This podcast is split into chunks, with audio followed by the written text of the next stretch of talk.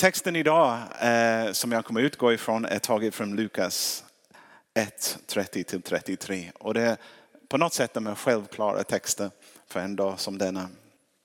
Då sa det, änglar till henne, var inte rädd Maria. Du har funnit nåd hos Gud. Du ska bli havande och födde en son. Och du ska ge honom namnet Jesus. Han ska bli stor och kallas den högste son. Och Herren Gud ska ge honom hans fader Davids tron. Han ska vara kung över Jakobs hus för evigt och hans rike ska aldrig ta slut. Herren, vi tackar dig för ditt ord som är alltid levande och vi ber att du gör det levande för oss igen. Amen. Om man skulle leta efter en bild som man kan hänga en predikan på och speciellt under advent, det finns ingen bättre bild än en havande kvinna. Det är nästan som en advent personifierad. Någonting som, som ska komma, någonting som vi ser fram emot. Eh, någonting som man har längtat efter snart ska födas fram. Adventstid talar för oss om detta och påminner oss om detta. Om vi skulle följa kyrkoårets texter, eh, temat för idag skulle vara Maria, Herrens moder. Jag ska säga för oss frikyrkliga predikanter, det är alltid årets utmaning att eh, predika över sådana texter när vi brukar inte nämna Maria så mycket. Men eh, jag tänkte göra det idag. Men eh, på mitt sätt eller på ett annat sätt. Så det blir inte som eh, ni hade tänkt er för en julpredikan. Men tonviken på min predikan idag är att Jesus måste födas fram. Han måste ut i världen. Ibland kan jag tänka att vi kristna är så självgoda och, och, och så stolta ibland att vi säger hur mycket Jesus jag har i mig. Vi går runt som jag, jag, jag är så god, jag har så mycket frid i mig, jag har så mycket fantastiska som Jesus har lagt i mig. Och, och, och på något sätt man, man går runt som, ja jag är fruande, se hur mycket Jesus jag har i mig. Eller man kan tänka kyrka. Vi kan även, eh, kyrka, ja. här är jag, fru Linnékyrkan. Vi har så mycket Jesus. Och sen någon annan kommer ännu tjockare, ja fru Smyne, jag har ännu mer. Eller ja, och man, man, man, man pratar om att det är, det är Jesus där inne. Men det är en ganska ful bild egentligen när man tänker på det och mediterar över det. Och jag tänker när jag, när jag tänker så, jag tänker på vad Frank Mangs, jag vet inte om ni känner till Frank Mangs, några av er yngre kanske inte gör det. Han var en av Sveriges mest kända väckelsepredikanter. Jag tror han dog tidigt på 90-talet. Men i hans sista bok eh, som heter Den fallna matten, han, han skriver om församlingens misslyckande att föda Jesus ut i världen. Han använder ganska starka ord. Han säger att när, speciellt i förra tiden, i gamla tiden, en kvinna skulle föda, när det var dags att föda fram barnet. Om hon orkade inte hela vägen, om hon gav upp, eh, om barnet dog, då sa barnet ligger i en, och mamma blir också en likkista för barnet. Hemsk bild egentligen. Och jag har alltid tänkt när jag tittar på gamla filmer när, när man ser kvinnor dö i, i, i själva födandet av deras barn. Jag tänker hur tragiskt det är. Det finns ingenting mer tragiskt. Jag har varit pappa tre gånger, varit med när mina döttrar har födits fram. Om man säger det, det är inte mycket i livet som är mer ångestfyllt än att titta på när någon kämpar och vill bara hjälpa men kan inte hjälpa. Du, du, du står vid sidan om. Och jag tänkte hur skulle det varit i gamla tider om, om Karen dör nu? Du förlorar barnet, du förlorar din fru, du förlorar allt. Tunga texter egentligen, eller tunga tankar som man tänker på. Men Frank Mangs han, han var en predikant som verkligen kunde sätta sin finger på ömma punkter eh, i kyrkans liv. Jag tänkte idag läsa en annan text. Det, det finns många texter i Bibeln som handlar om, om havande kvinnor. som ska föda. Och en text som vi läser inte så ofta faktiskt kan vi läsa i första Samuelsboken i Gamla Testamentet. Och det handlar om en kvinna som heter Hanne och hennes man som heter Elkane. Och eh, jag läser från första Samuelsboken kapitel 3, kapitel 1 och jag ska läsa faktiskt från vers 3. Kana gav sig efter år iväg från sin stad för att tillbe och offra åt Herren Sebaot i Kilo. Där Ilis båda söner Hofni och Pinnahas var Herrens präster. Den dag Elkana bar fram sitt offer brukade han ge sin hustru Peninna och alla hennes söner och döttrar var sin del av offret. Men åt Hanne gav han en dubbel så stor del. För han älskade henne även om en Herren hade gjort henne ofruktsam. För att provocera henne brukade hennes rival retas mycket med henne därför att Herren hade gjort henne ofruktsam. Detta pågick året efter år. Och varje gång Hanna gick upp i Herrens hus retades Peninna med henne på samma sätt. Nu grät Hanna. Hon vill inte äta. Då sade hennes man Elkane till henne, Hanna varför gråter du? Varför äter du inte? Varför är du så ledsen? Är inte jag mer för dig än Teos söner? Jag tror blicken han fick så en tydligt svar. När de hade ätit och druckit i Kilo reste sig han och gick till Herrens tempel där prästen Eli satt på sin stol vid dörren. Hon var djupt bedrövad och började be till Herren under häftig gråt. Hon gav ett löfte och sade, Herren Sebaot, om du vill se till din tjänarinnas lidande och kom ihåg mig och inte gömma mig, din tjänarinna, utan att ge henne en son. Då ska jag ge honom åt Herren för hela hans liv och ingen rakning ska röra hans huvud. Medan hon bad länge inför Herren iakttog Eli hennes mun. Han talade nämligen i sitt hjärta och bara hennes läppar rörde sig men hennes röst hördes inte. Då trodde Eli att hon var berusad. Därför sade han till henne, hur länge ska du bära dig åt som en berusad? Se till att göra, det, göra dig av med vinet. Nej min herre, svarade Hanna. Jag är en hårt prövad kvinna. Vin och starka drycker har jag inte druckit.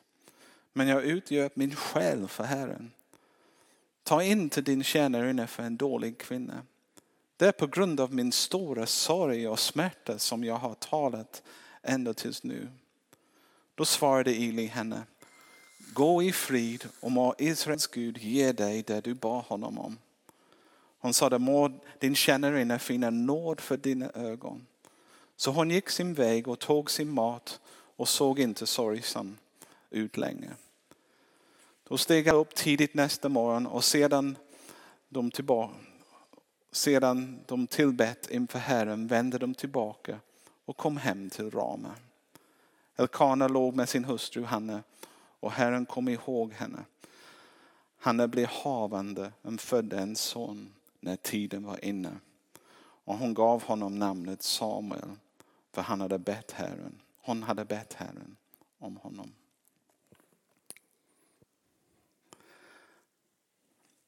Trots, det är en underbar gammaltestamentberättelse.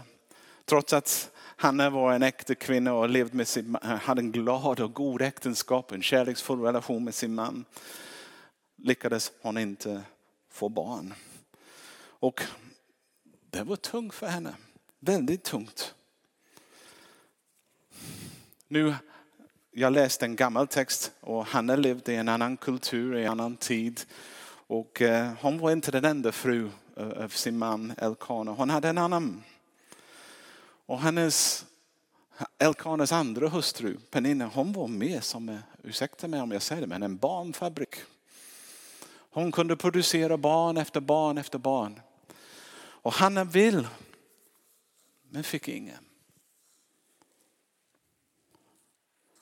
Och Hanna mådde självklart så dåligt av detta.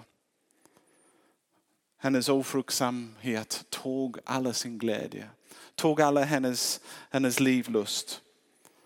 Och även speciellt när det var högtidsstunder när alla familjer samlades och alla släkt och vänner samlades och alla familjer var där med barn och allt så här. Hon, hon var där barnlös. Hon kände det som fruktansvärt. Hennes man försöker trösta henne och säga, inte jag värt mer tio barn? Ja, tydligen inte. Och för Elkana det spelade ingen roll. Han, han försökte trösta henne och säga, men fattar du att jag älskar dig för vem du, inte, för vem du är, inte inför bara barn du producerar eller inte producerar. Jag älskar dig. Och jag tänker, jag tänker här finns en parallell med, med, med Gud till sin församling.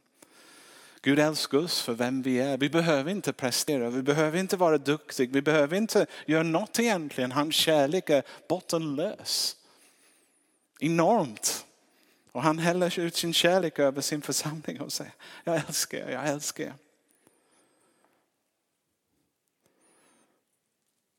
Men på något sätt kommer vi inte känna oss hel om inte vi bär frukt med.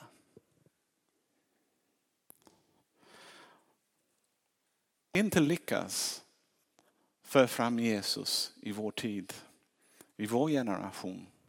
Hur annars skulle han komma ut? För inkarnation en, kräver faktiskt en Gud och en människa. Jesus kom genom Maria, en människa. Och han kommer också idag i vår tid till människor runt omkring oss genom en människa. Genom du och jag. Det är vi som bär fram Jesus. Och om vi inte lyckas bära fram Jesus i vår tid kommer vårt samhälle vara en hård samhälle. Kommer vårt samhälle vara inte det samhället som Gud hade tänkt. Det skulle fattas liv och hopp och framtidstro. Var skulle de människor finnas som ska lyfta människor ur mörkret och förmedla frid och närhet och ljus till dem? Om inte vi gör det. Tänk om kyrkan bara reduceras till fina gudstjänster med fina ord och fina musik. Men inte mycket annat. Ritualer men ingen andligt liv. Det skulle inte bli bra för samhället och jag tror inte heller kristna, om man bara sysslar med det, skulle må bra heller. I Pingstkyrkans psalmbok på första sidan när man öppnar pärmen Eh, segertoner, vi, vi har ingen psalmbok nu för tiden. De hör till historien tror jag. Men när det, det skrevs där på insidan, allt som har liv växas och utvecklas. Och det finns ingenting som lever som inte växas och utvecklas. Och så är det tänkt med hans församling med. Och på så sätt, Hanne visste att på något sätt har hon skapad för att ge liv. Det var en del av vem hon var. Och någonting fungerar inte som borde fungera. Och livet räckte inte fullt ut för henne. Jag har tänkt på jag funderar mycket hur kyrkan ser ut idag. Vi kan ha stora konferenser, det var många kyrkor som är fyllt med människor ibland. Men en andlig upplevelse, en, en besökelsetid, en kram från Gud är en sak. Att uppleva hans närhet är fantastiskt. Men, men det räcker inte hela vägen. Det räcker inte hela vägen. För vi vet att vi är skapade att födda Jesus fram i vår omgivning, i vår närhet. Jag har skrivit så här innan till andlig förnyelse kan trösta till en viss del. Men den kan aldrig ersätta att en människa kommer till tro, får möta Jesus och får nytt liv och nytt hopp. Det är det viktigaste som finns. Och problemet är att ibland vi inte känner det. Vi bara kör på och tuter och, och tror att det är bra. Jag minns jag var pastor i Stockholm och det är väldigt lätt att samla folk i Stockholm. Det finns mycket folk så du kan fylla din kyrka varje söndag med massor med människor. Och det kan ge en, en, en, en felbild ibland där man tror att man är levande. Men i vår tid, vad händer? Många levande församlingar ute på landsbygget gör jobbet så att unga människor blir frälsta. När de flyttar till storstad då går de till den stora kyrkan. Men den stora kyrkan vinner inte människor så mycket. Jag minns när jag sa till min äldsta kåren i, i, i Stockholm, jag sa vi har ett problem, vi har en full kyrka. Men vi födde inte våra egna barn. Vad måste vi göra?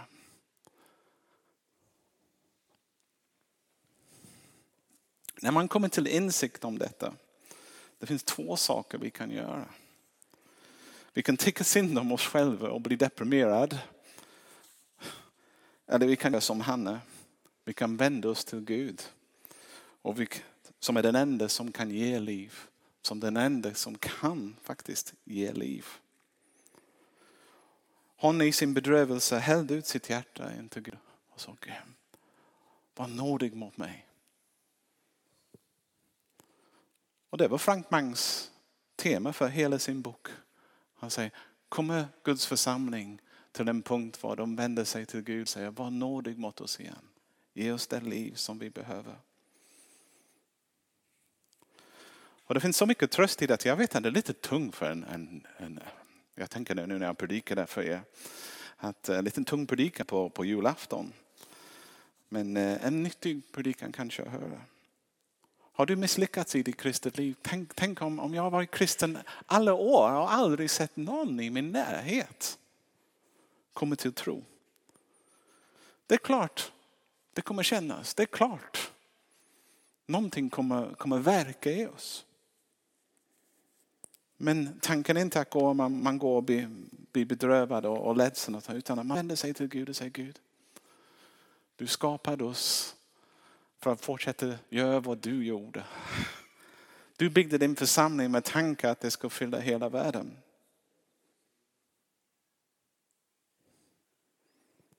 Och det är början, det kan vara början till ett nytt liv. Det kan börja, vara början till många nya liv. Så när det är dags att föda, tyvärr finns det ingen lätt väg att gå förbi. Det finns ingenting i kyrkan som kallas för en kejsarsnitt. När man får en, en spruta och det bara, ja, jag ska inte underlätta, även det är jobbigt för de som går igenom det. Men eh, jag har sett ångest eh, på min fru. Hon vet att dags innan. Jag har sett ångest i mina barn också, när, när det var dags för dem också. Och man vet någonting att någonting jag måste gå igenom för att få vara med om den glädje att kunna se det nya livet som kommer. Men det intressanta är att ofta även när jag sätter... ja, jag minns vår första barn var fruktansvärt. Det var en jobbig tid för Karen att födde. Och Karen var helt slut. Och när, när Naomi hade kommit ut, jag höll i henne, jag försökte presentera henne för Karen och Karen var helt borta. Totalt slut. Hon hade gett sig allt för att det livet skulle komma. Hon hade kämpat in i den sista. Jag var så stolt över henne. Hade kom. Och sen håller jag det i livet och jag tittar på, på Karen som har slutat. Jag tänker, Karen det var värt det. Det var värt det. Och sen när man ser det nya livet växa och man ser en ny karaktär, man ser nya sättet. Man blir så berikad av det livet. Man ångrar inte att det kostade lite för att kunna föra fram henne. Och så är det med oss. Vi kommer alltid ha lite ångest när det gäller att berätta om Jesus för någon. Det, det kommer alltid kosta lite att, att även evangelisera på ett naturligt sätt och prata med folk att det finns någonting annat. Och det kommer alltid kännas stunder som, som jag vet inte om jag klarar detta. Men jag ska säga till er idag, vi gör det. Vi klarar det. Gud är med oss även i det. Om man tänker lite grann.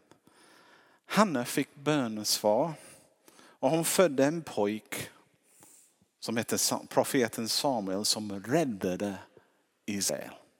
Han räddade hela sitt land.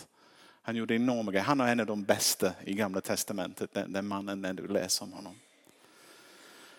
Maria, nu är vi tillbaka till julafton, födde Jesus och han räddade världen.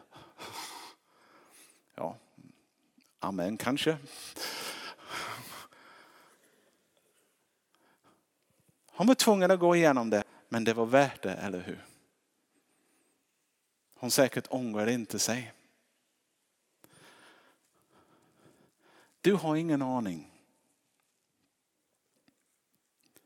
vad Gud kan göra genom den människa som du födde fram. När du, när, när du födde Jesus in i deras hjärta. Jag har fått så mycket glädje nu för tiden. Jag håller på att bli gammal när jag ser unga människor som jag, jag har sett kommer till tro och, och ser att de lever ett liv som är till stort välsignelse för många. Och det ger så mycket. Det är underbart. Nu är jag så gammal att jag till och med lyssnar till de som har kommit till tro som predikar för mig. Och jag blir matad av dem också.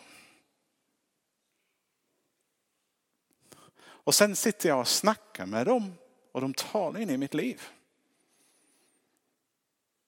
Och jag är så tacksam. Och jag vill göra det om och om igen. Jag är glad när jag tittar ut över er. Jag ser att några av er, ni var inte kristna förra året. Ni har fått möta Jesus under året. Ni födde någonting in i er. Och jag har varit med om så mycket välsignelse från er redan i år. Med Vad ni har gjort och gett tillbaka. Till slut. Min fråga är, blir det ett barn till jul? Kommer Jesus födas fram i vår omgivning? Den är julfirande. Snart sticker vi iväg, och äter och gör andra saker, träffar familjer och sånt. Får Jesus vara med? Finns det utrymme för honom? Jag, såg en gång i England en väldigt rolig sketch. Det, det var en sketch, eh, typ drama.